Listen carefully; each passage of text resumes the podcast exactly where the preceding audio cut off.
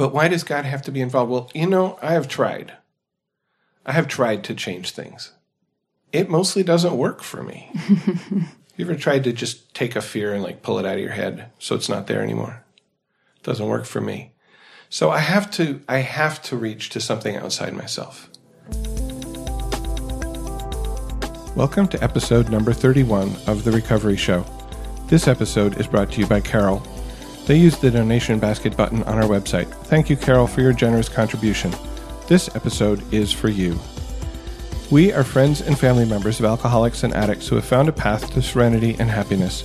We who live or have lived with the seemingly hopeless problem of addiction understand as perhaps few others can. So much depends on our own attitudes, and we believe that changed attitudes can aid recovery.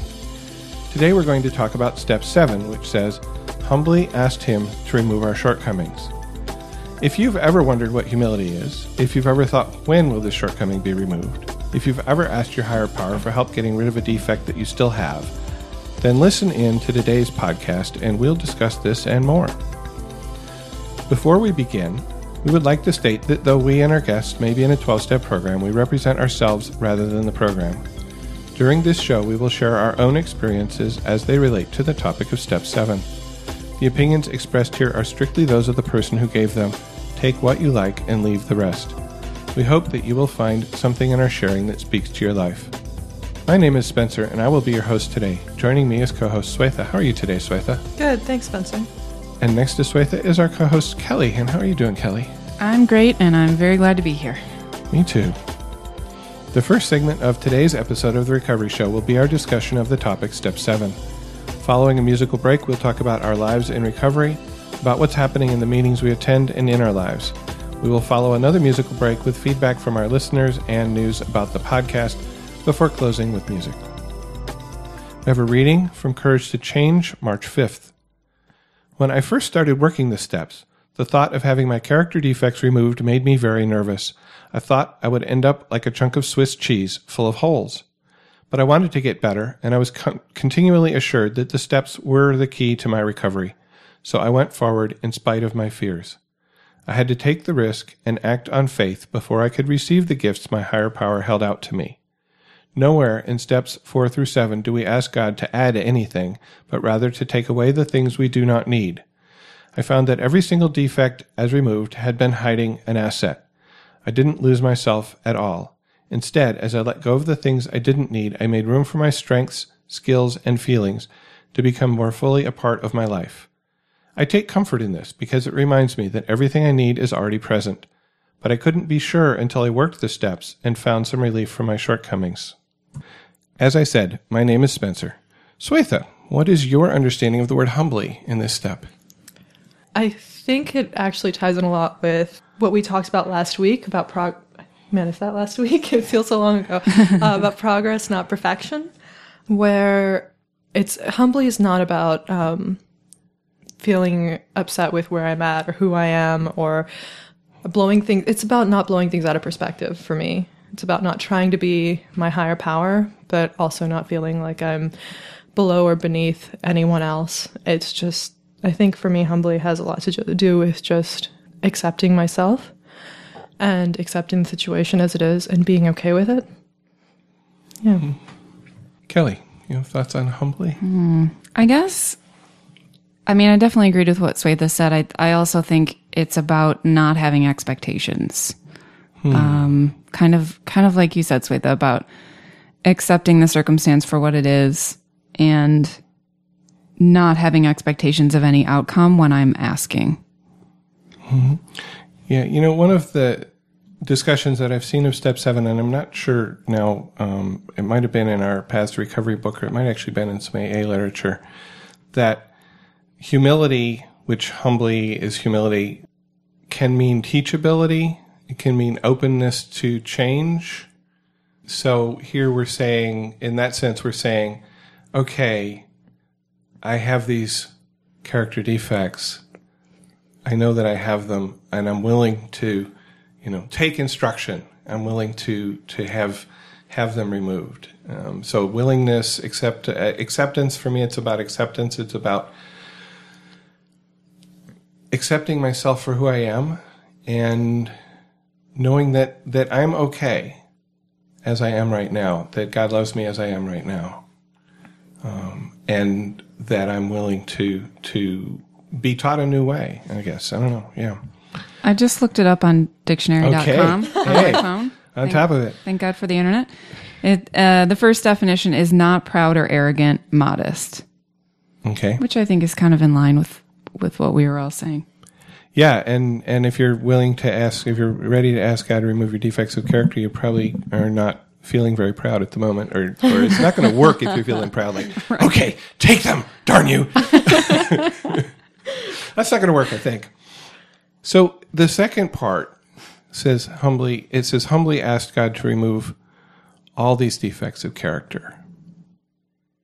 Do we really have to get rid of them all? What's the deal here? Oh man, if uh, we were supposed to get rid of them all, I've been doing something horribly wrong. um, no, I don't. I don't think so. I think. I mean, I think it says humbly ask God to remove all your defects of character, but uh, I think I think that's a, trick statement because if I'm not ready to get rid of them, if I'm not ready to have them removed, maybe I don't see them as a defect yet. Maybe I'm not ready to let go of them yet. Maybe it seems like the best choice for me right now. I struggle a lot with emotional intimacy. I rationally can say it's a defect of character. I think on a deeper level, I'm still, I mean, I'm working on it, but I'm still not ready to let let go of that and be completely open and completely vulnerable with someone else. That's that's pretty difficult. And uh, so no, no, that one hasn't been removed. I haven't officially asked for it to be removed. Um, yeah, So, what I hear here is a little bit of circle back to step six, actually, right? Step six is about readiness. Mm-hmm. But uh, I don't know, Kelli, what do you think about? Are you ready to have God remove your defects of character? Or when you were at step seven, were you ready? Are you still at step seven? How does that work? Well, to me, I don't think any of the steps qualify for really a graduation process. I mean, I think I'm constantly on, you know, step one, two, three, six, seven, 11, 10, 12. Hike. exactly. I don't. Um, so yeah, I, I agree with what you just said. I mean, I, I think to me it kind of ties back into that readiness idea and and the humility piece that. Well, I recognize that it's not physically possible for all my defects to be removed the first time I hit step seven. That it's not about the actual removal of all defects. It's just about me being okay not having those defects anymore, which to me translates as not using those old tools that should no longer serve me. I, I spent the holiday, uh, July 4th holiday weekend with family. And so the reason I'm saying that is because one of my family members knows all of my soft spots and and knows how to how to throw that rope at me and I can't help but grab it, right? So to me it doesn't mean that I failed step 7. It just means that I'm more aware of that defect of my picking up the rope every time she throws it and that I'm humble enough to accept the fact that I picked it up and to try again to let go. To, to kind of like you guys were saying, to be okay with accepting myself that I didn't do it right the first time or the last 800 times it happened, but I'm still going to try to change. I'm still going to try to do it differently. Yeah. Um, I know when when when I got here, I was, you know, there's some defects that I, I still sort of liked. Shouldn't say that. I don't know. The program of honesty, Spencer. Oh, you're right. Darn. Um, and and then there were some that, you know, I wasn't. Again, coming back to step six because I think a lot of the work in step seven for me is actually at step six. That I I had fears about what would happen. Um, you know, if I re- if I had that defect removed, um, what would happen in the process of it going away? What would what would be there when it was gone? And but what helped me, what helped me was recognizing that that I had shortcomings that had been removed or significantly lessened already. And that I was definitely really not feeling their lack. And and for me the big one and I know you guys like can't imagine this but was was my rage. Shenanigans, Spencer. No shenanigans there. I'll tell you what. I, I you know, I, I'd offered a demo, but I'm not sure I could actually do it now. I don't think I have the the feeling there. You know, to um, besides the microphones would all jump off the table and and uh, wouldn't be good.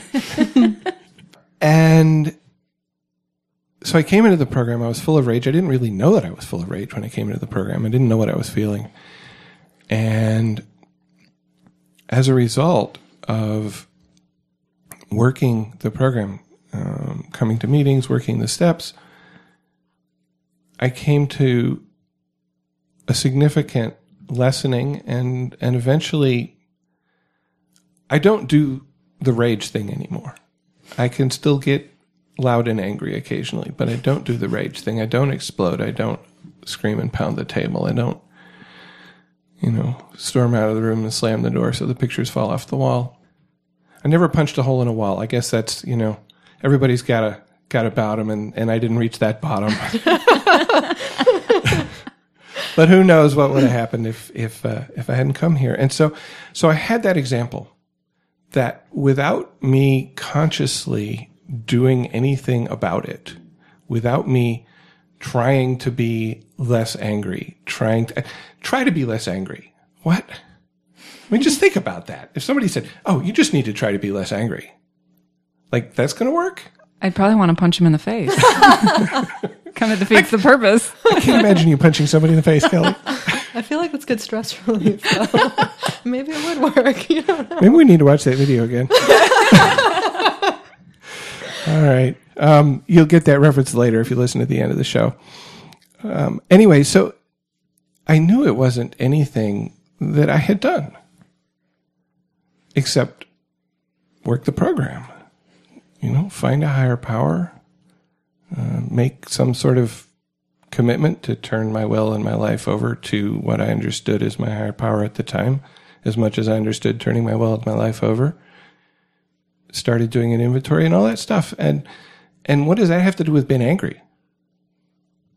I don't know. I don't know. But for me the process had worked. And and having examples like that made it possible for me to believe that this step could work. Actually, Spencer, while you were talking, I thought of a couple of things. Uh, one of the things was that um, before I worked the program, before I did step seven, I was all about binary, all about black and white. binary computer programming joke. I'm like, wait, what? I get it. but but uh, it, I think also for me, removal of defects isn't always a binary thing. It's not just oh, Swetha, you are bad now and good now. It's it's never. It's I don't think it's ever.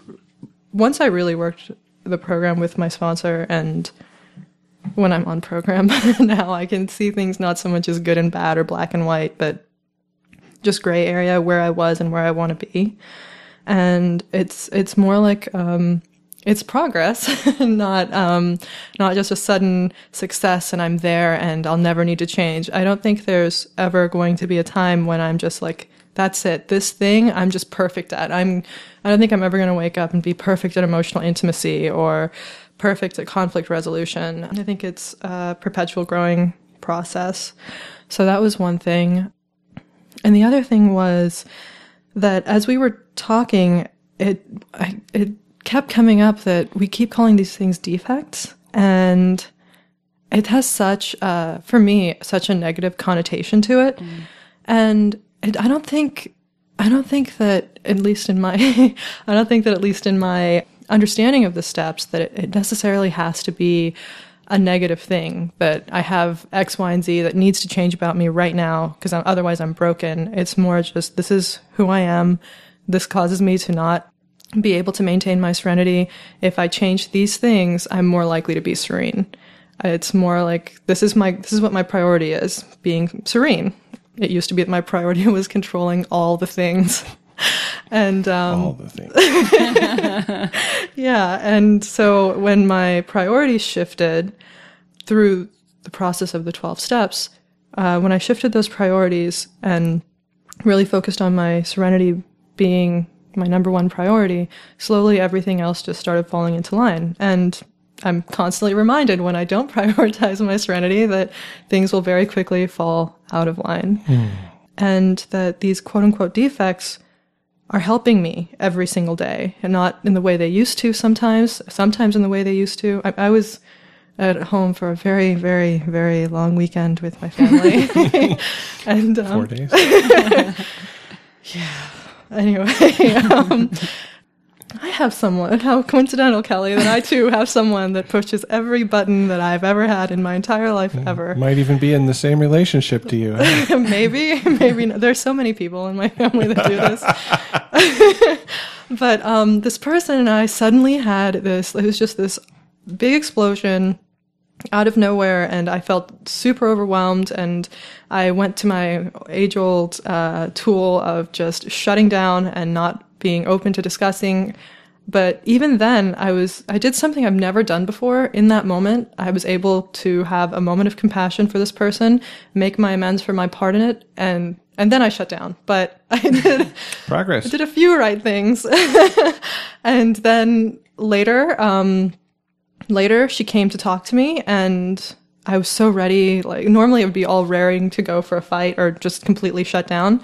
But instead I didn't do I, I, I mean, ideally, I would have liked to be in, like, have been in this like super peaceful, calm, nurturing place where I'm like, oh yes, love and sunshine and rainbows. Let's discuss this and talk about our feelings. but How should you do that? I don't.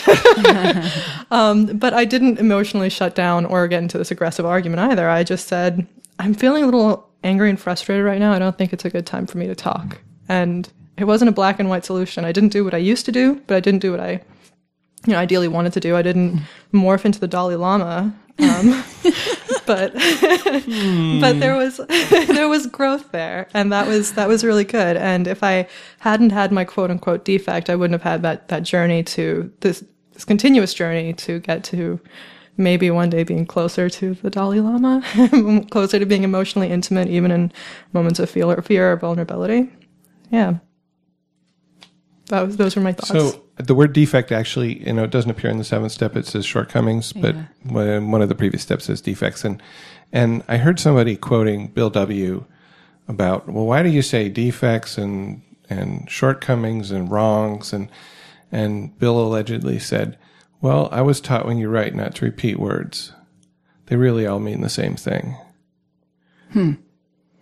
Um, but and and uh, I, I thought that was interesting. Uh, but what I what I thought of when you started talking about, you know, they're not really defects, or you don't see them all as defects. They're not something that's wrong with me. They're something that's bad about me. And I thought of the seven step prayer from from uh, the AA Big Book.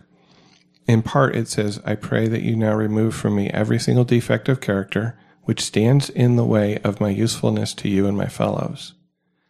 So, they're not defects in the sense of of flaws. They're things that stand in the way of you being the person that you really want to be, the mm-hmm. person that you're intended to be. And when I think about it that way, it's it's well, it helps me to not feel so defective. I don't know, Kelli. Yeah, I've often heard them referred to in meetings as tools that no longer serve me. And I feel like I can really relate to that description because, like Swetha said, I mean, codependents generally have a really easy time getting down on themselves. Like we don't need a lot of help with that. So to, to see a word like shortcomings, defects, it just has this like uh, feeling to it. So, you know, to refer to it as something that I mean, and and really they are those those are survival skills that we needed at one point to get through certain situations. And now that we're out of that situation and moving forward and trying to make progress, they just they don't work for me anymore. So I'm trying to find different things and every once in a while you do fall back and it it feels weird, you know, when you start to use one of those tools that used to be so commonplace, you know, like you said, like shutting down just used to be like the standard response. And so, you know, when you when you fall back on one of those tools, it it just starts to feel a little bit awkward like, wait, no, this isn't right. I'm supposed to be doing something else right now. and then you can kind of pick from your arsenal of, you know, all of your other Al-Anon tools and slogans and, you know, all that good stuff to kind of fill in that gap there. Yeah. Yeah, it reminds me, uh, well, a little over a week ago when you were recording the previous episode, or the, the day you were recording the previous episode, um, I was not here. I was several hundred miles away. And I was trying to exert control over the process. Um, you had finished recording, and I wanted to be able to download the episode onto my computer because I had a long drive ahead of me, and somebody else was going to be driving for at least half of it. And I thought, well, this would be a perfect opportunity to go in and edit the show. And I didn't have internet in my hotel room because they wanted to charge 20 bucks a day for it. Yeah, those, you know, big fancy hotels, right? You know, the cheap hotels, you get free internet. I never understand that. Because business travelers, they're, they're made of money, right? I guess. I don't know. You're a business traveler. You're not, right? My company is not made of money. Yeah, right. Other ones may be.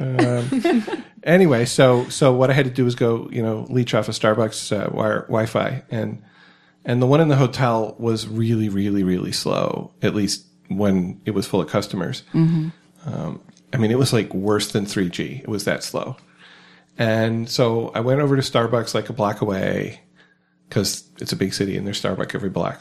And they had better better internet there, and so I was sort of waiting for the, the show to be ready to download and waiting and waiting and waiting and waiting and waiting. Sorry. No. Um, that's how it felt. Okay, that's how it felt. Um, I'm, I'm expressing my personal um, experience here, um, and no judgment of anybody. and Trying really hard to get it to you, Spencer. yes, I know you were. I absolutely know you were.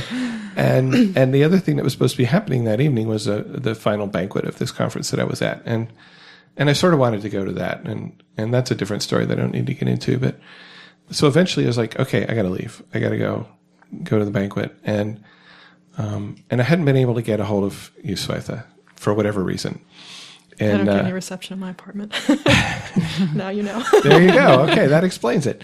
And uh, and so, as I was walking back to the hotel, this old behavior came up and just grabbed me because I had been just out of sorts all week, and and I finally understood why that was, and and later, but.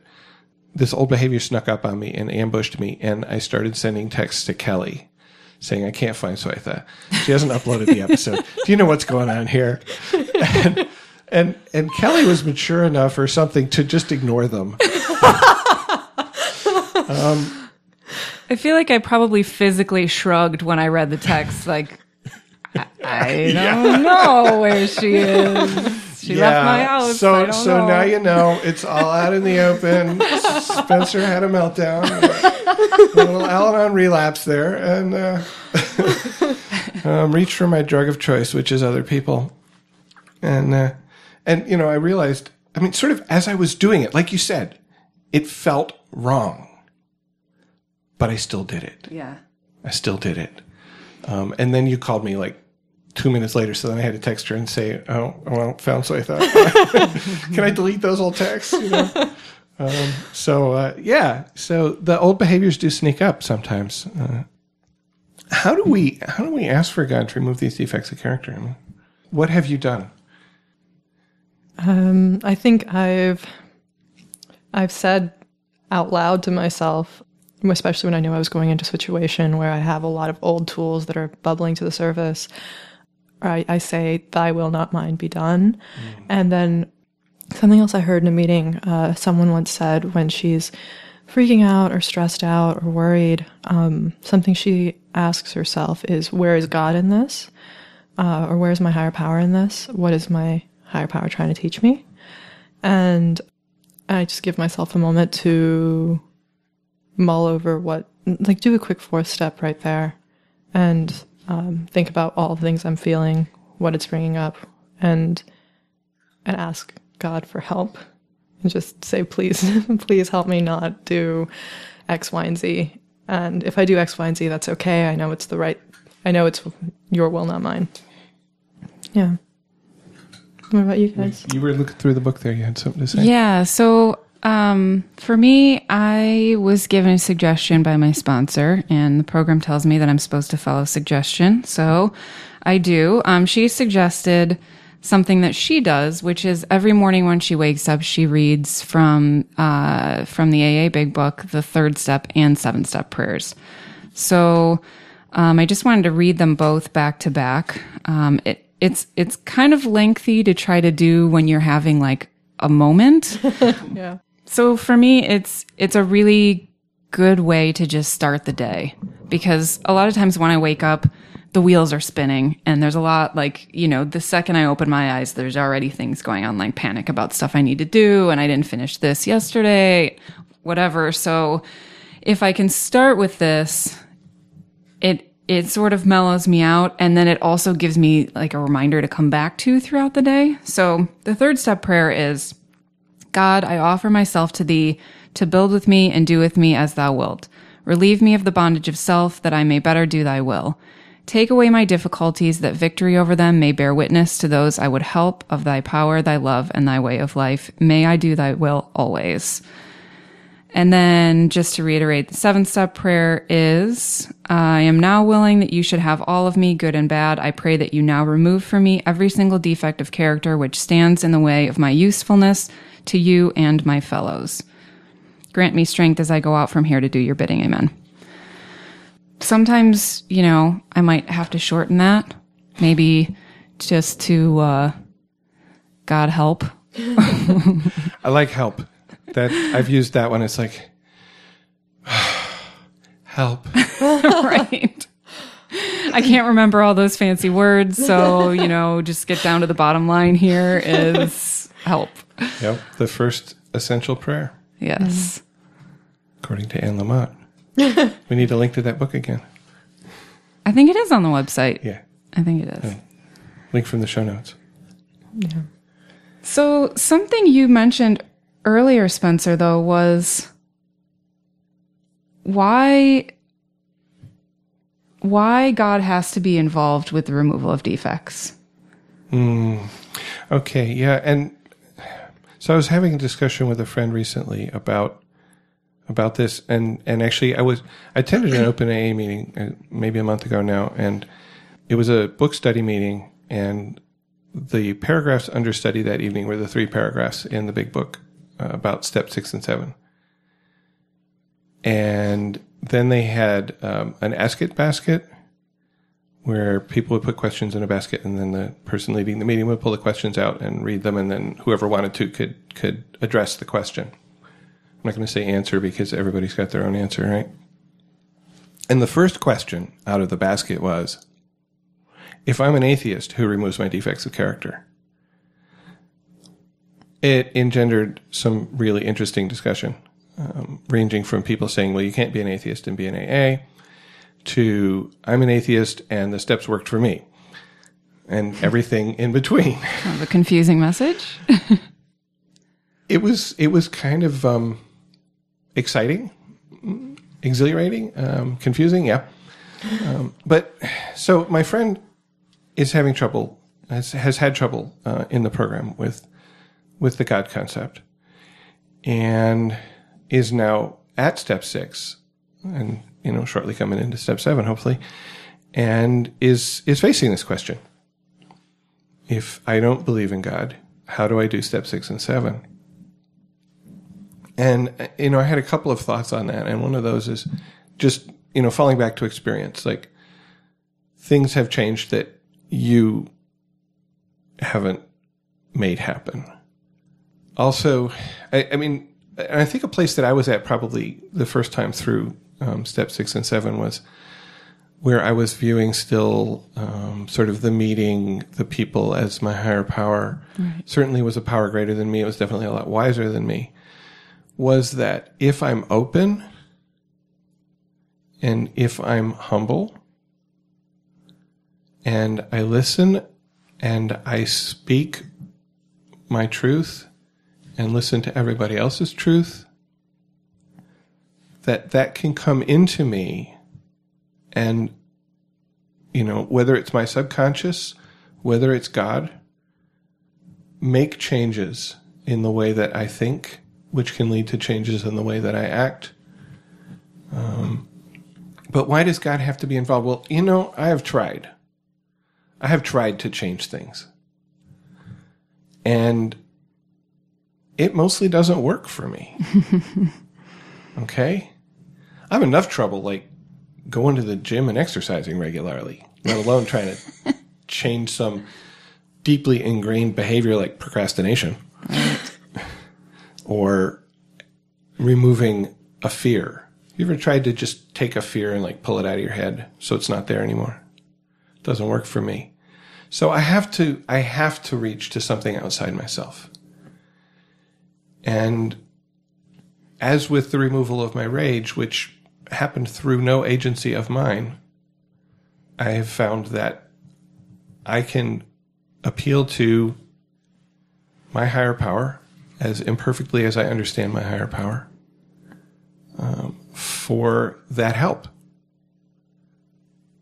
I don't know, Swetha? I think for me, step seven is a lot about um, giving up control. Uh, which is it's just a lot of the steps I think are just repeats of the same first three steps. My life's unmanageable. I can't do it. Please do it for me, or please help me out. And that's I think what the seventh step is largely about for me is that I that I accept that my life's unmanageable and that I need help and that I need to reach out to to a higher power and that I don't always know what that higher power is. Actually, while you were talking about the rage, Spencer, uh, I remember you saying, I have no idea of what doing the 12 steps has to do with my rage, but my rage is gone. It worked. And I thought, um, I was thinking about that. I said something like this to a friend of mine when I was in the program at the beginning. I was like, oh, that defect's gonish. gonish. I didn't I didn't engage in that behavior this time. I wonder what happened and I tried to like sit there and like chart out exactly what you know what happened and my I friend can visualize you doing that. color coded tabs and all. and my my friend goes, "Dude, dude, dude, stop. It doesn't matter how you got there. It's the, the point is that you got there. Just, mm-hmm. you don't have to sit here and fixate on every little thing." Then you go back and you take two steps back. And higher power actually is complicated for me. I think higher power, that moment, at any given moment, my higher power is what I need it to be. I mean, it's, I mean, if I'm, I don't need a million dollars right now. Um, but God, it would be awesome if my higher power is exactly what I needed it to be and I needed it to be a million dollars.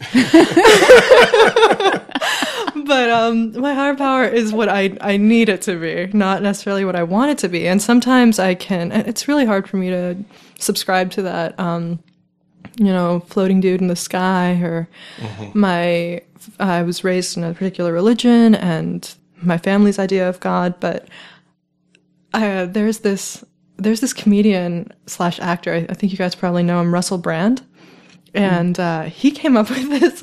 Well, he wrote this thing in an article, and I thought, oh, that that's spot on. And it was talking about higher power, and he says, um, you cannot define yourself in reference to other external coordinates. You must define yourself internally with a relationship with a higher entity.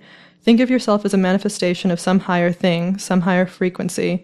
This is the visible realization. And you know that because you can't see atoms, can you? You certainly can't see the forces that hold atoms together. They're in the micro quantum world. There in the micro quantum world lie the answers to everything. We can't understand it with our logical, rational minds, but we feel it intuitively. Get yourself in alignment with that stuff and you beam like the sun. And um, yeah, I have no rational. I, I have. I think one of my sponsees was talking to me about higher power and defining higher power, and I was like, fuck? Because i kept wanting to do like this logical like bust out microsoft powerpoint and show her pie charts and like bar graphs and diagram it all out but i can't. I it's just it's just something i feel intuitively and intuitively it's what i need in any given moment. And um, before the program uh, when i came to a situation i would come in and i would know that it was on an intuitive level i would know that i'm I'm screwed. So I, before the program, I would just come to this a moment and I'd be like, oh crap, here we go. Now, now that I'm in program and trying to practice program, I come to the same situations and I think, I'm screwed. but then I moved the step past that and ask for help. I didn't know I'm screwed with step one. and that there was, and the realization that I can ask for some, for help outside of myself or to a higher power was step two. And then actually asking for that help was step three. Yeah, actually, have you guys? I'm sure you guys have heard this. You guys have been in the program for much longer than I have. Have you guys heard You of the, never know. the orange frog? No. No. What? No. No orange frog. okay, well, let's do this. um, they said somebody was telling. I was I was listening to an open talk, and it's apparently um, before you come to the program, everyone's a green frog, and once you're in program, you turn into an, an orange frog, and um, then you can never go back. You can never un-orange yourself. So even if you relapse, even if you're, even if you go back to drinking, if you go back to control obsessions, it never feels the same way because now you're an orange frog. Right. That's that's just that's what I was thinking while while you were mentioning that earlier, Kelli. But I was like, oh, they're going to talk about orange frog any second now. yeah, I'm Got to got to remain pe- teachable here, you know. yeah. I I was thinking about what you said, Spencer.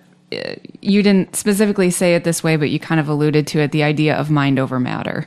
That if I could use the idea of mind over matter to get rid of, you know, anger or whatever defect I have, I would have done it already.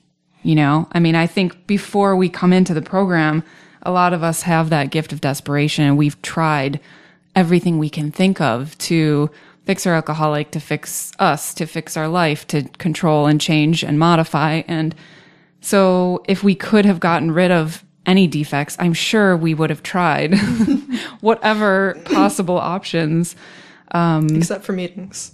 Except for meetings. Yeah, that's the last one on the list. Um, and something that I often heard in the beginning that didn't necessarily make sense to me until I needed it, but I heard a lot of people use the phrase act as if. And, you know, I, I know a lot of our listeners know that, you know, I don't think any of us came to the program with a, with a predefined higher power, but I understood that my lack of acceptance of a higher power would be a major roadblock for my continuing. I mean, you, you can't really move past step three unless you've come to some sort of acceptance of, of two and three, I think, of, you know, accepting our higher power and, and acknowledging that it has some sort of part in our life. And so I don't think I really believed in the beginning entirely, but I used that phrase act as if because that was the best I could do at the time, you know?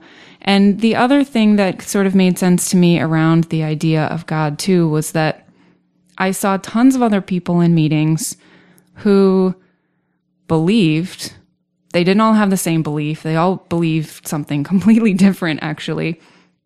And they are all happy and serene and leading successful lives. And, you know, this, this acceptance did not mean that they had to give up on the idea of science entirely, you know, this black or white thinking. Like they, they could, they could do both.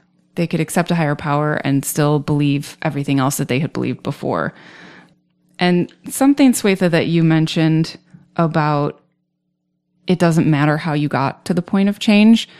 Um, I had always heard this example of the flat tire, and I don't remember if I've talked about it on the podcast before. Orange frogs, flat tires. We got all kinds of good. Wow, it's all new to me. So An orange flat tire.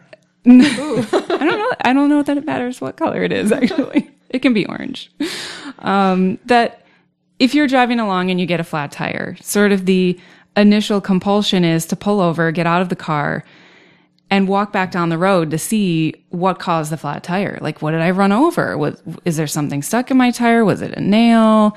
But ultimately, and I, I use this example a lot with my sponsees, is that it doesn't freaking matter what you ran over, what caused the flat tire. The point is you have a flat tire and you need to do something to move forward. Otherwise, you're just going to sit there on the side of the road forever. So yeah, that sometimes, you know, these changes happen. We don't know how they happen. And we could spend forever looking back in time trying to figure out, you know, what did my higher power do to make this frustrating defect go away. but I will never know. I will never know. So I can just be grateful that it's gone or somewhat removed or partially dissolved or whatever. Gone-ish. Gone-ish. Thank you. and, uh, and keep moving forward. So I've often heard people say, I have to do my part. I have to do my part in, in removing this, this defect, these defects. Um, what does that mean to you? For me, it goes back to a lot uh, to what Kelli was saying uh, act as if. Um, I heard it as fake it till you make it. I really liked that better because it rhymed and it's really easy to remember. Um, act as if sounds so formal and official. um, so one of the things that I want to do for that I mentioned earlier is work on being able to work on my emotional intimacy and be able to do that with um, with loved ones and family members.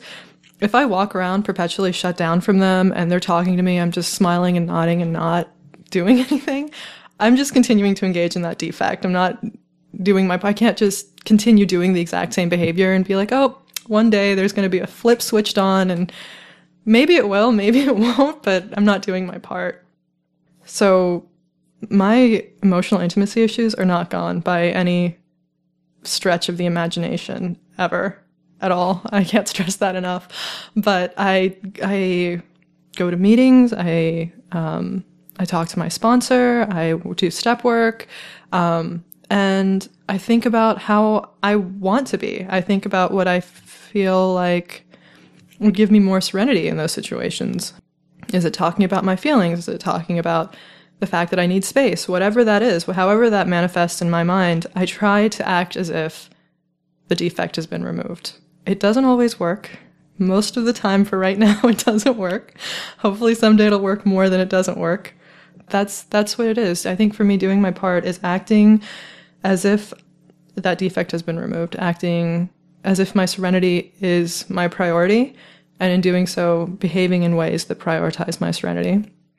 And sometimes I, I relapse into my old controlling behaviors, and sometimes I don't. And one day, if, if the past year and some change has been any indication, one day, uh, the days I relapse into those old behaviors start uh, being far, far less than the number of days I, in, I engage in the newer behaviors. Kelli.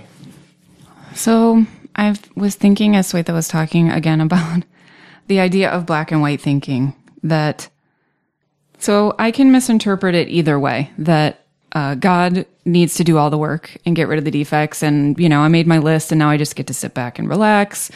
And before the program, I could really easy, easily misinterpret it as I'm going to make this list and I'm going to put them in, you know, order of importance. Most important, I'm going to get rid of that one first, and then we'll kind of work our way down to the little minutia that don't really matter. Um, Swetha's nodding, so I know she's thought of that process also. Gotta have the list. oh yeah, when she said ordering, I was like, "Yep, that's it. That's the stuff, Kelli." so I think that's why both, you know, both components are mentioned in the step. You know, I have to do my part too, and and for me, for me, my part involves a lot of different things. Um, it definitely involves prayer and meditation for sure. It involves getting out of, as Spencer would say, the bad neighborhood that is my head and, and just stepping back from all that stuff because I can't think clearly when I'm in the middle of the chaos. You know, when I, when I step back and look at it from the outside, I can sort of pick it apart and figure out like, okay, what can I really deal with and what can't I? So definitely prayer and meditation, absolutely step work, phone calls. I mean, anything that gets me outside of myself. Because a lot of times for me, the defect, most of the time, the defect is not removed because I put any sort of focus or attention on it. You know, the defect is removed because I get away from it. You know, I do other things. I do all these counterintuitive things that when people said, work the steps. That's what helped me. It's like, what? That sounds crazy. I can't imagine sitting down and writing down answers to questions is going to help get rid of, you know, my frustration at my alcoholic. But all those counterintuitive things really are what helped. And, you know, part of it is I have that ability to, you know, turn nothing into this monumental, tragic circumstance in my head if I just sit with it long enough, you know, catastrophize. Somebody in our meeting uses the phrase catastrophize. So I can do that really easily. And all of those tasks like step work and calling people and talking, meeting with sponsees, even when I'm busy, you know, all of those things that I think, how is this going to help me? It always does. So again, I don't know how it works, Spencer. I just do it. I just follow direction. yeah.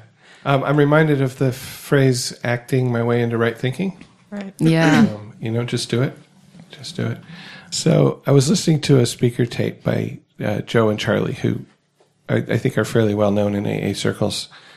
And they were talking about step six and seven and about how, the, in their opinion, step six and seven were where the real recovery in the program started, despite the fact that there are only three paragraphs about it in the book. And I hadn't really ever heard that notion before. And one of them, and I can never tell which one is which, they sort of trade off talking. You know, one of them talks for a little while, other one talks for a little while. And I know one of them's Joe and one of them's Charlie, and sometimes I think I know which is which. but so one of them, anyway, getting back to the story, was talking about practicing new behavior. Mm-hmm. Says, you know, God removes your shortcoming, but He doesn't give you, He doesn't make you change. And you have to practice the new behavior. And I sort of got that.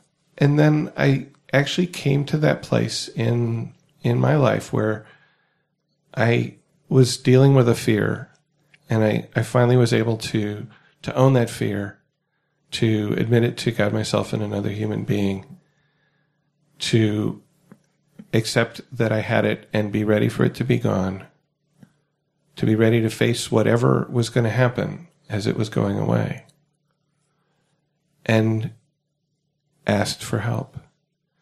And what happened was kind of amazing. You know, my behavior didn't change, but the fear, not completely gone, but, but a lot less. Now I can choose to do the behavior that the fear was preventing me from doing. Or I can choose to keep on going the old way. And sometimes I choose one, and sometimes I choose the other.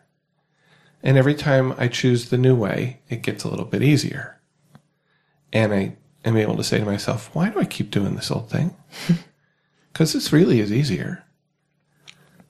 Um, but it's a habit, and, and you have to practice. Mm-hmm. And, and I think what it is there is, and he probably said this in better words, but that the defect is not the behavior. The defect is what's in me that led to the behavior in the first place. The behavior is a habit. Hmm. And so when the defect is removed, I can start practicing new habits. Mm-hmm. Uh, and I really liked that, that way of looking at it. Um, you know, there's this question here that I looked at this and I'm like, what? Says, Why would God remove all of my defects? Isn't God the one that gave all of them to me in the first place? I think Swetha put that question in. Just going to out me a, on the podcast, huh, Spencer? You, you, uh, so I thought maybe you'd have something to say about it. Um, yeah, actually. now that I think about it, I, by the way, there was an earlier podcast, I can't remember which one, and I wrote a question down where I was like, you know, this is a really good question. I hope Spencer and Kelli have great answers to this so I can learn from them by the end of the podcast. And um, I'll piggyback off their answers. And you read the question, you're like, oh, Swetha's question. Well, what do you think, Swetha? And I was like, Can I go last? right? I was prepared this time. I knew you'd do it. um, my answer to this is uh, kind of goes back to an earlier answer I had that that defects is such a negative word. I think for me, just from a spiritual perspective, I think for me, my higher power, the universe, really um, has provided me all of these quote unquote defects to give me these opportunities for my for my soul to grow in those ways that somewhere along the way I I put out this intention to the universe that I wanted to grow in X, Y, and Z ways and um and the universe gave me these defects and said, well, let's do this. um, it's kind of like thinking, I, I, remember one time my sister bought this really cool umbrella and she was like, oh my gosh, I'm so excited about using this umbrella.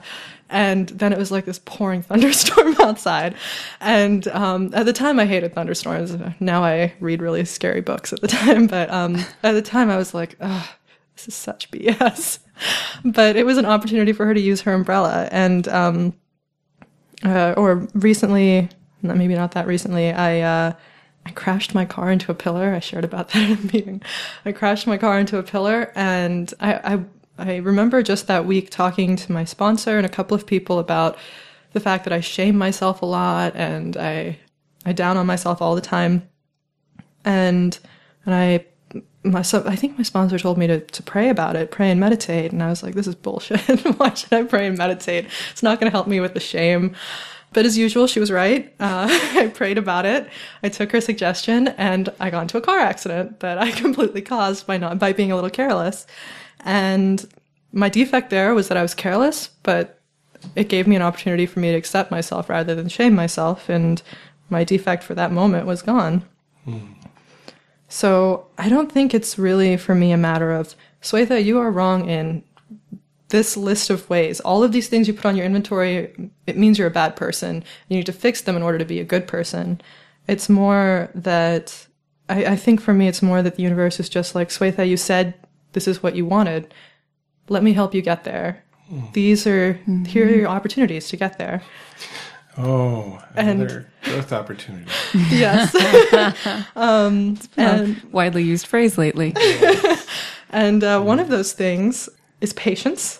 I, I'm really, really bad at patience. And um, step seven, I think, I don't think we really touched on this that much, but there's so much patience involved in telling and and just letting go when asking my higher power to hum- humbly asking my higher power to remove my defects of character and then letting them be removed in their own time as opposed to checking my watch every 10 seconds going well it's about that time someone's late i'm not going to say who god but i think you know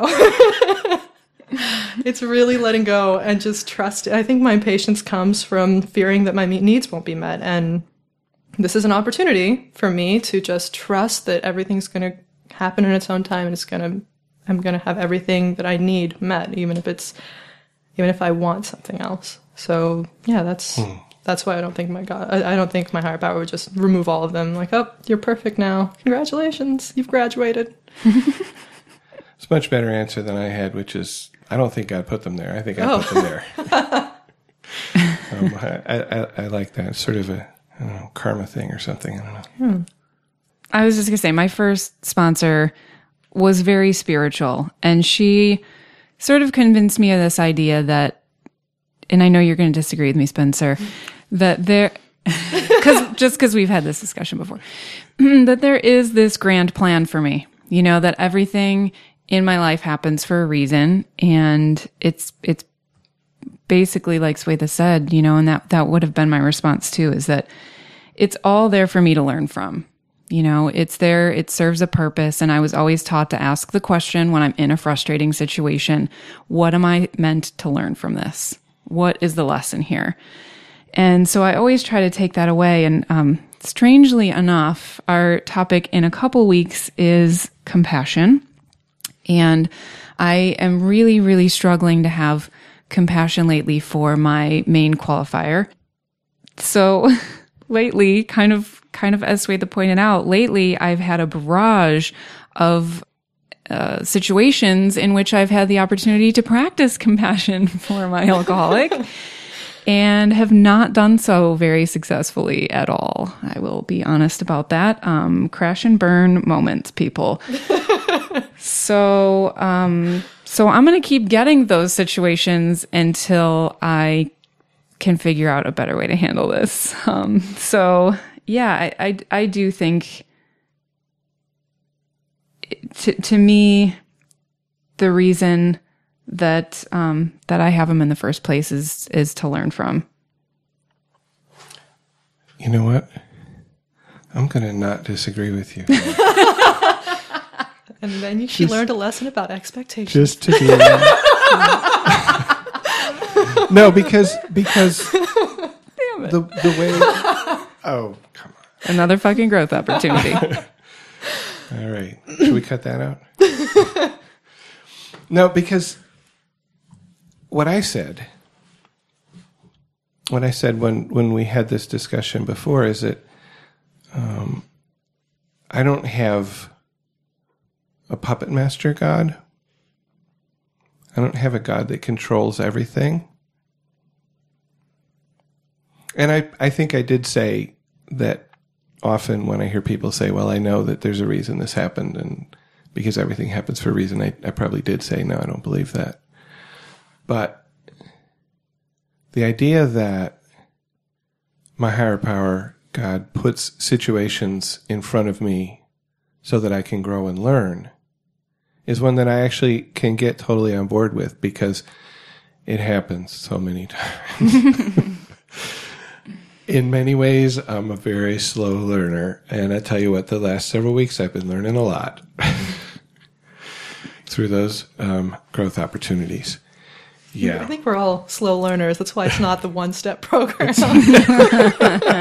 hey, 12 steps, 12 weeks, I'll be done. Uh, yeah, that didn't work. I really didn't think it was going to take me 12 weeks. Just, um, uh, so, um, any last thoughts about step seven? Sometimes quickly, sometimes slowly. Always the apropos word. um, yeah, I mean, it, it keeps coming around for me, and it's about asking for help. It really is about asking for help. Hmm. I think when I was doing step seven, uh, I constantly wrote down on my on my wrist, which I do all the time. Usually, um, I wrote down, "It's all going to be okay," and uh, that meant I, I applied that to whether I did something correct, quote unquote, correctly or quote unquote incorrectly, Right. and it's all going to be okay. Today's reminder is God knows exactly what I need and has already given it to me. My job is to keep it simple and to ask for God's help in relieving me of the extra stuff, the shortcomings that keep me tied down. After a short break, we'll be back with Our Lives in Recovery, where we talk about the meetings we attend and what's happening in our lives. Uh, Swetha, what's our song? Uh, the next song is Hanging by a Moment uh, by Lifehouse. I really, really like Lifehouse. I don't know if I mentioned this a million times before on the podcast. I, the lines that really spoke to me here were desperate for changing, starving for truth, closer where I started chasing after you. And that just screams step seven to me. Desperate for changing, starving for truth. I'm closer to where I started. I'm chasing after you. I'm falling even more in love with you. Letting go of all I've held on to. I'm standing here until you make me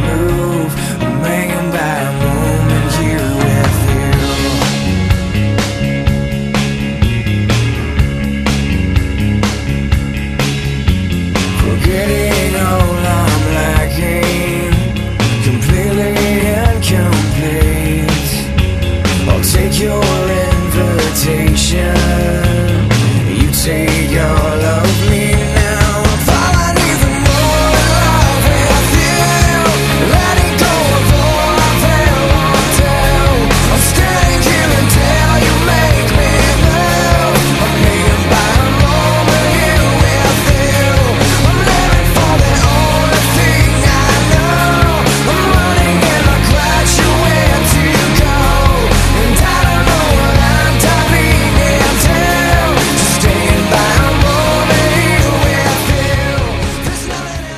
section of the podcast, we talk about our lives in recovery, what's happening in our meetings and our lives this week. Swetha, you want to start? Sure. So this past week, I did not make it to any meetings, but um, I I did a lot of a lot of uh, um, tenth step. Uh, that's uh, taking inventory, uh, continuing to take personal inventory, and making amends wherever necessary. Some fourth steps, which was a lot as a more in depth inventory, um, made some amends, practiced a lot of program. I also have been trying to um, take a sponsor suggestion, my sponsor suggestion, and uh, pray more. So usually, when I, in the absence of meetings, um, it's really nice. I get uh, that that people call me and reach out to me, and I get to uh, be of service to them, and that helps me a lot when I'm not going to meetings. Praying, I didn't realize would help me, but it does. and uh, and I think that's it. That's all I think for my spiritual week. What about you, Kelli? Well, uh, Monday and Tuesday, I spent about eight and a half hours in the car each day. So Boy. I had a lot of time to listen to podcasts, which is awesome. Um, I also did something that I haven't done in a while because normally I don't drive for that long of a stretch. I sent out an email to a bunch of people that I hadn't talked to in a long time. And I sort of set them up like every other hour, scheduled a time when I could talk to somebody. So I spent a lot of time um, during that drive. I don't know. I don't want to use the word reconnecting because I don't know if that's totally correct, but conversing, I guess, with sponsees who I don't, I just don't see as much anymore. Um, their schedule doesn't work to come to the same meetings that they used to go to.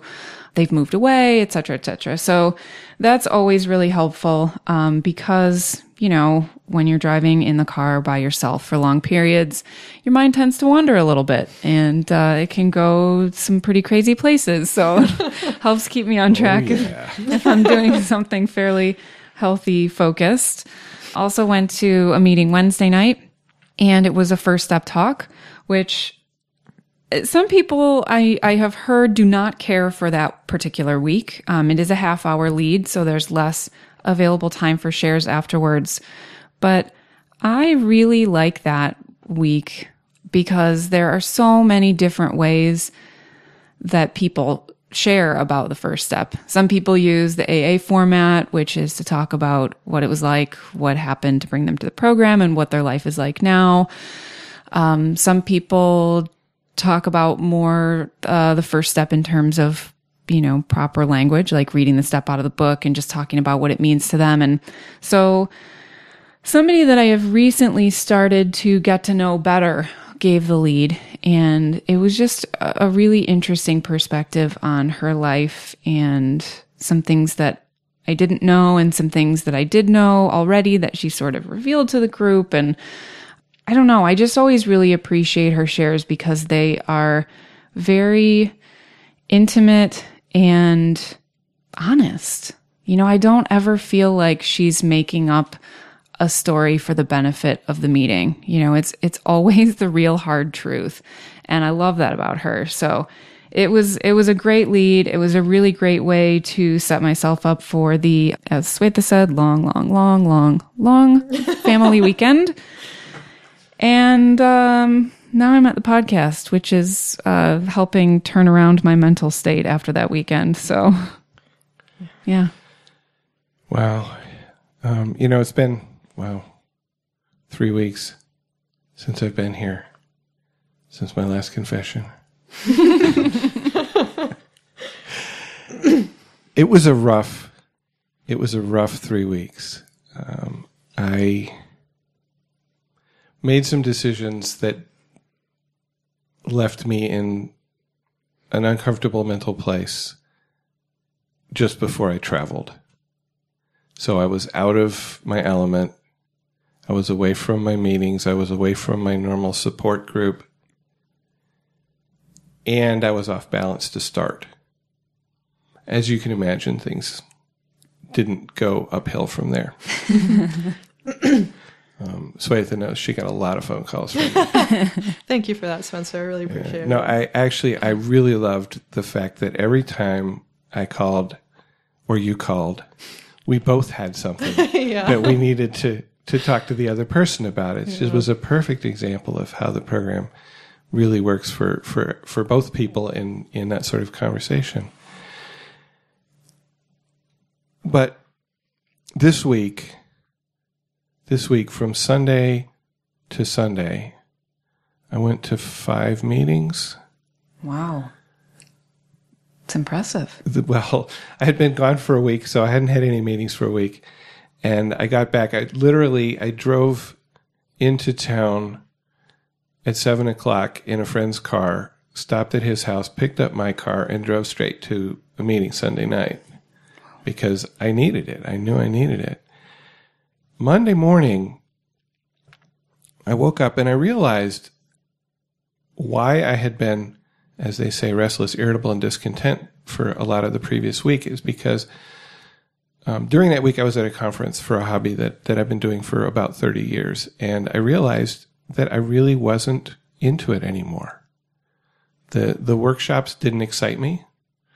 I would look at the list and say, well, I don't care about that. And I don't care about that. And I don't care about that. I guess I'll go to this one. It'll probably be interesting. And, and so Monday morning I woke up and realized that I was grieving, that I was grieving this loss. And, and as I thought about that, I, I, I went and I picked up this book that had been on my bookshelf for several years, um, called Opening Our Hearts, Transforming Our Losses. It's a, an Al-Anon, uh, approved, conference approved literature. And I had started reading it when I bought it because, you know, it looked like an interesting book. It's got a nice colorful cover on it and all that. and, uh, and when I bought it and I started reading it, just didn't, didn't really speak to me. And so I put it away. And Monday morning, when I realized that I was grieving, I needed to, I went and I picked it up. I said, I know exactly what I need to look at. And, and I started reading it. But I, I started reading like just the introduction. Here we are. And I read this. I am invited to grieve with every change in life. Often I ignore the invitation, deciding the particular change is no big deal, or telling myself I can handle this. Sometimes the culmination of all the little changes I haven't addressed hits me all at once. I find myself overreacting to a person or situation, becoming depressed or just irritable. And I read that and I just burst out sobbing. I was sitting at the breakfast table reading a book and I just started sobbing. And I cried for about five minutes. Thought, okay, did that, felt that feeling. Time to go to work now. well, I went to work and I was, guess what? Still restless, irritable, and discontent. Um, not to mention having come back from a two week vacation and being thrust, I was thrust into a meeting right after lunch where I was supposed to tell everybody how we were going to solve some particular problems. Needless to say, I wasn't ready. And I wasn't in a place where I could just fake it. And I tanked that meeting. I took that meeting and drove it into the ground. I had to make some amends afterwards. And my boss came down at the end of the day and said, Spencer, what happened in that meeting? I'm like, oh my God, it's really bad if he, like, somebody went to him and told him the meeting was, oh my God. And I said, you know, I wasn't prepared. I screwed up. But the program also gives me the opportunity to start over. So, so that night I went to a meeting. I'm like, I need a meeting. I got to go to a meeting.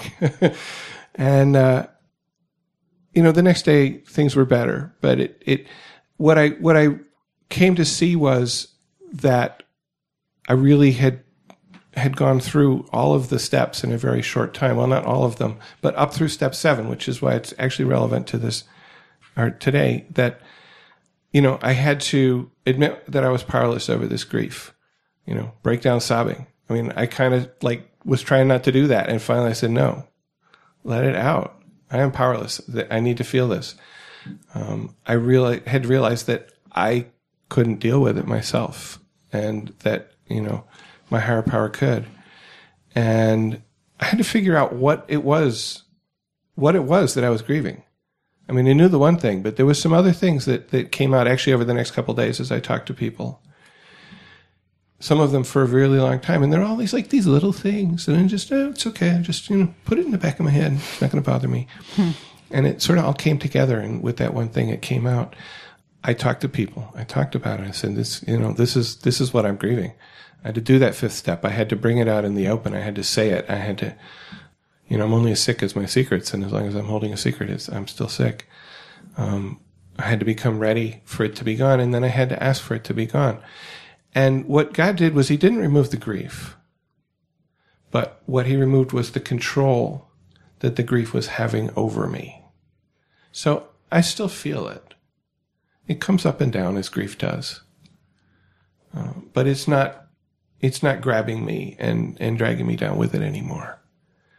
Um, so it was a really, a really great experience in the learning sense to have right before we're going to talk about step seven. Here it is, step seven, working in my life today. Um, so yeah, I mean, I went to meetings and mostly I talked about what was going on in my life. So, um, I mean, I got stuff out of it. We had a good meeting about step seven on Friday. So that's it for me. Um, next week, next week, we are excited. Um, we've been invited to participate in a joint sponsorship roundtable with the Recovered podcast. So we're going to be recording both podcasts together. Um, and then posting them both um, on our on our separate streams. So this roundtable will include members of several different twelve step programs, and I'm, I'm sure we'll find some similarities in how we do sponsorship, and I'm sure we'll also find differences. And I'm looking forward to some lively discussion. So this roundtable will be episode 32 of the Recovery Show. It'll be episode 425 of Recovered. Yeah, yeah. we can only aspire, and I certainly am, have no expectation. Um, maybe we'll get there, maybe we won't. And then, so the following week, because of the format of the, the show next week, we're probably not going to have an opportunity to talk about um, our normal podcast news here. So the following week, episode 33, we'll be talking about compassion and uh, how that has worked in our lives, um, how the program has helped us to find compassion. Um, how do you find compassion for the person you think is ruining your life? That's that was a really hard question for me at the beginning, and and the program kept telling me I should. Hmm. So we welcome your thoughts on this. We got a couple weeks uh, through July 21st, I think is probably when we're recording it to 2013. So if you want to call in, email, use the voicemail button on the website to, to get a hold of us, let us know what you think. Um, and uh, Swetha, how can people send us feedback? I just sort of alluded to that, but go. uh, well, you can call us and leave us a voicemail at 734 707 8795. Just put the podcast on pause and join the conversation at 734 707 8795. You can also use the voicemail button on the website to join the conversation from your computer. If you prefer not to use your voice, you can send email to feedback at therecoveryshow.com. We'd love to hear from you. Share your experience, strength, and hope, or your questions about today's topic of Step 7 or next week's topic of compassion. If you have a topic you'd like us to talk about, please let us know. Kelli, where can our listeners find out more about The Recovery Show? They can go to our website, therecoveryshow.com, and that has all of the information about the show, including notes for each episode, has a blog with daily meditations, links to the music we play, and a page to where we periodically post recordings of Al Anon Open Talk speakers. We also have a few links to other recovery podcasts and websites that we like. And there are many ways to contribute to the content of the podcast and the website. A couple of, of examples are that you can leave comments on the blog. You can take a look at our suggested topic list. If you see a topic that you would like to have covered, you can leave a comment there to vote it up. If you don't see the topic you're interested in, let us know. Send us an email and we will add it to the list and incorporate it as soon as we can. And we're always looking for music suggestions. We have a page with a few that we've received so far. It's under the topic ideas on the menu at the top of the website. And if you're feeling inspired or ambitious, you can contribute a guest meditation or a meditation prompt, which is usually a quote or song lyric. If you would like the meditations emailed to you daily, click on the email button at the top right corner of the page to sign up, and we will send those to you every day. And you can just hop on over to therecoveryshow.com and enter the conversation there. Hey, Spencer, do we have any voicemails, emails, or comments this week? Hey, we sure do. But you know what? Let's listen to Flood by Jars of Clay first. What I like about this song, uh, it, it really um, gave me this impression of uh, higher power um, helping me out of out of my um, my shortcomings, out of my difficulties. Uh, some lyrics here that really spoke that message to me. But if I can't swim after 40 days and my mind is crushed by thrashing waves, Lift me up so high that I cannot fall. Lift me up. Lift me up when I'm falling. Lift me up. I'm weak and I'm dying. Lift me up. I need you to hold me. lift me up, keep me from drowning again. Rain, rain on my face. Hasn't stopped raining for days. My world is a flood. Slowly I become one with the mud. But if I can't swim after 40 days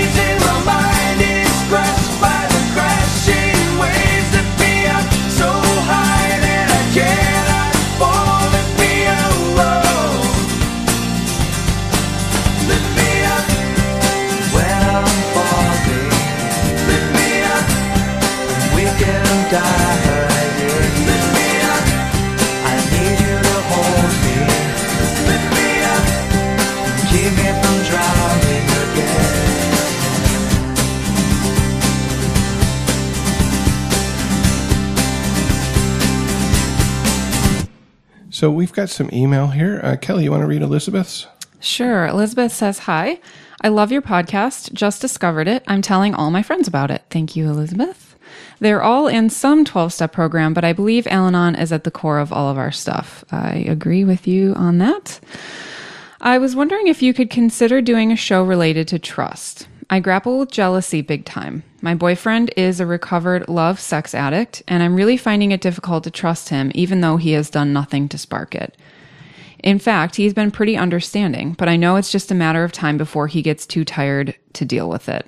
I'm powerless over it. I know that for sure. I'm also bent on self sabotaging this very wonderful six month long relationship, my first real one in sobriety. I'll have 10 years sober from alcohol and drugs in September. Congratulations, Elizabeth. I'm 50 years old, so the fact that this is the first real relationship I've been in, not drunk, etc., is humbling. I try to control the situation by uh, by a assuming he is cheating and trying to prove it, or B, stalking his Facebook female friends because I feel if I just keep an eye on how much he's interacting with them, I will be in the know and therefore not humiliated when something does go down. It's very strange. It's driven me into Al Anon. I think we've all done the, the Facebook stalking, Elizabeth. At least I know I have, so I can relate to that. Thank you again. Love listening, Elizabeth. Okay, thanks, Elizabeth, for writing in. And uh, we got um, a voicemail from Christine who had an interesting suggestion. Hi, my name is Christine. I just wanted to say thank you so much for all that you guys do with the podcast. I really appreciate it. I'm driving around a lot for work and I can listen to it on the go. And I had a suggestion. I do really enjoy some of the songs that you guys pick to play on the podcast.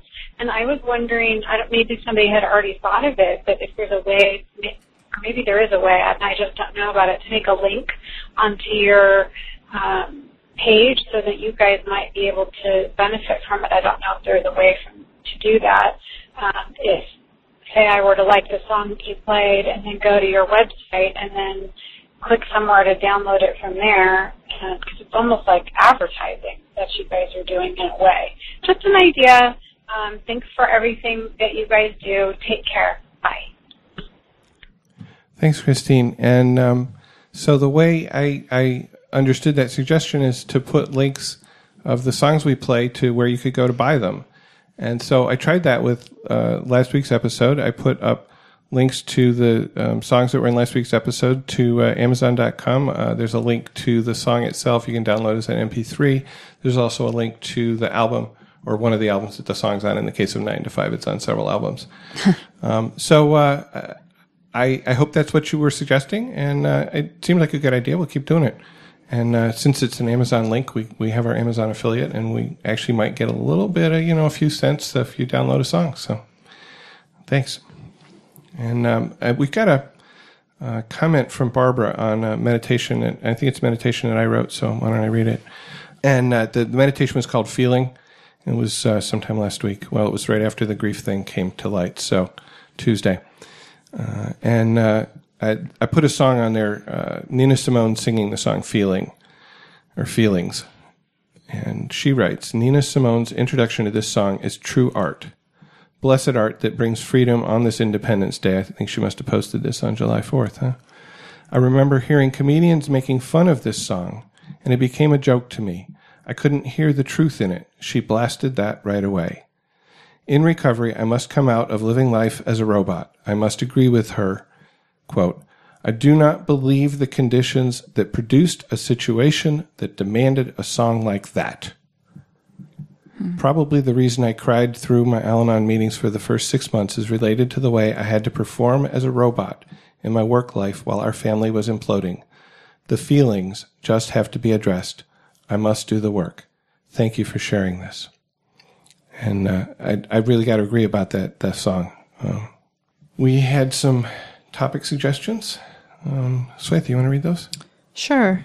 Um, it reads Hi, I want to thank you for these wonderful podcasts. I find useful tips in your show, and I always enjoy your sincerity and sense of humor. The topic I would like to add to your list is self care. You mentioned it in episode 30, Program in the Workplace. I would like to hear more about that. A couple of song suggestions Hard to Love by Lee Brice and Jesus Take the Wheel by Carrie Underwood. Thanks again, Holly. We had another meditation comment with a topic suggestion. Barbara says she'd like a meeting on my Al Anon birthday slash recovery day slash serenity day. And also a meeting on the importance or value of face to face meetings. So she's got a couple of suggestions there. You know, Barbara, I call it my surrender day. I certainly didn't have serenity that day. um, Kelli, you want to read some song suggestions we got? Sure. From Heidi, received some song suggestions. She uh, suggested Watch Over Me by Bernard Fanning and Let Go by Lindsay McCaul. And uh, Heidi will take a listen to these songs um, and try to incorporate them in a future episode or meditation for you. And then Ruth also commented on a meditation. The reason she likes the song is that it brought her back to Al Anon after several years of absence when she was just trying to forget. She says, I want to thank Soko by mentioning this song here. I was in a very confusing situation again, and this song just cleared my view. And the song is called For Marlon, and it's by Soko. And then she says um, that she heard this song while listening to Soko's album, which she bought because of a song entitled I Kill Her.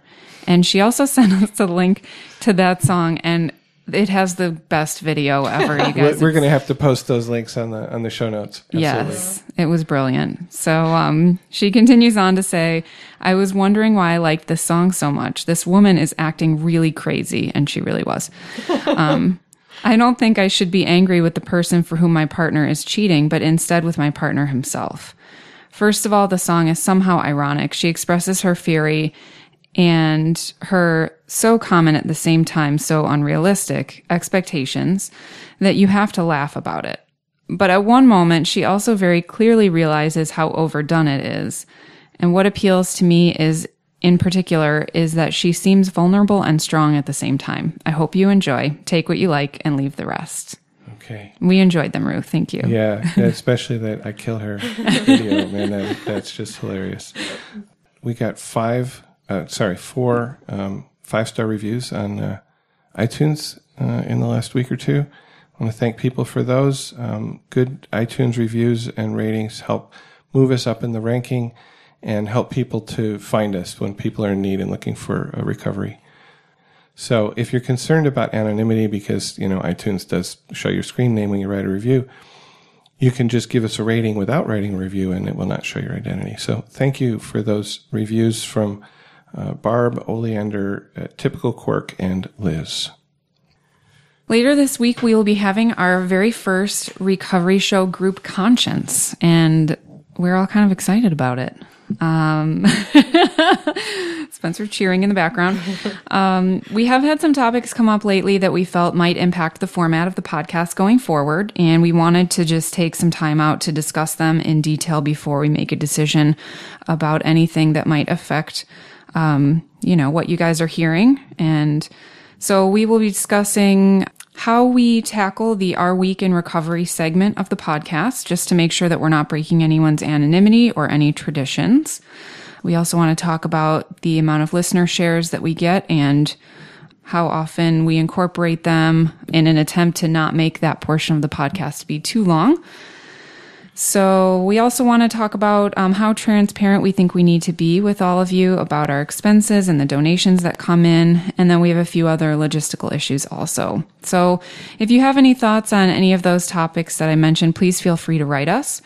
we definitely want our listeners to keep coming back. So if there are portions of the podcast that you don't like or areas in which you think we can improve, we really would love to know. So please send us an email, a voicemail, however you need to reach out. But if there is something that you think we could do better, please let us know.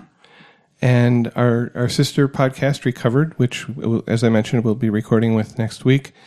Uh, he's been posting um, hours from his 12 hour podcast that he did uh, back in June uh, in honor of his late son, Andrew. And this week he posted hours uh, six and seven, I think, this week. Um, hour six uh, features our own Kelli. Um, and then she's gone by hour seven, and I'm sure she's happy about that because that means she can listen to it.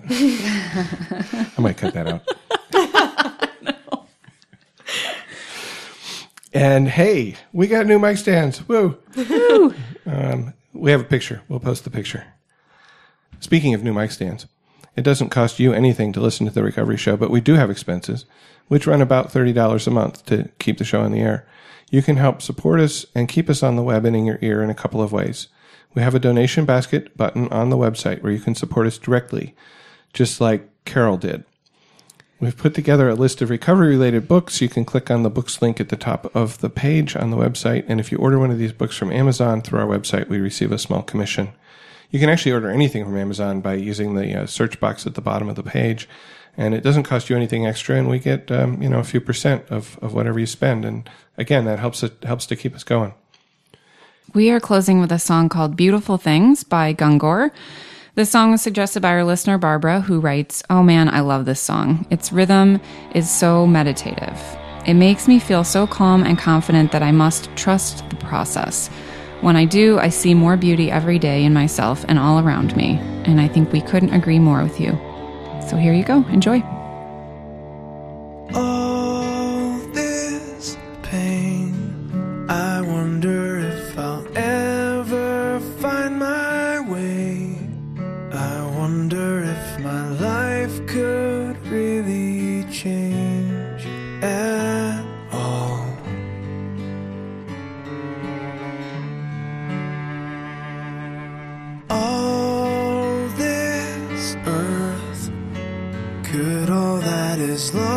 ever be found?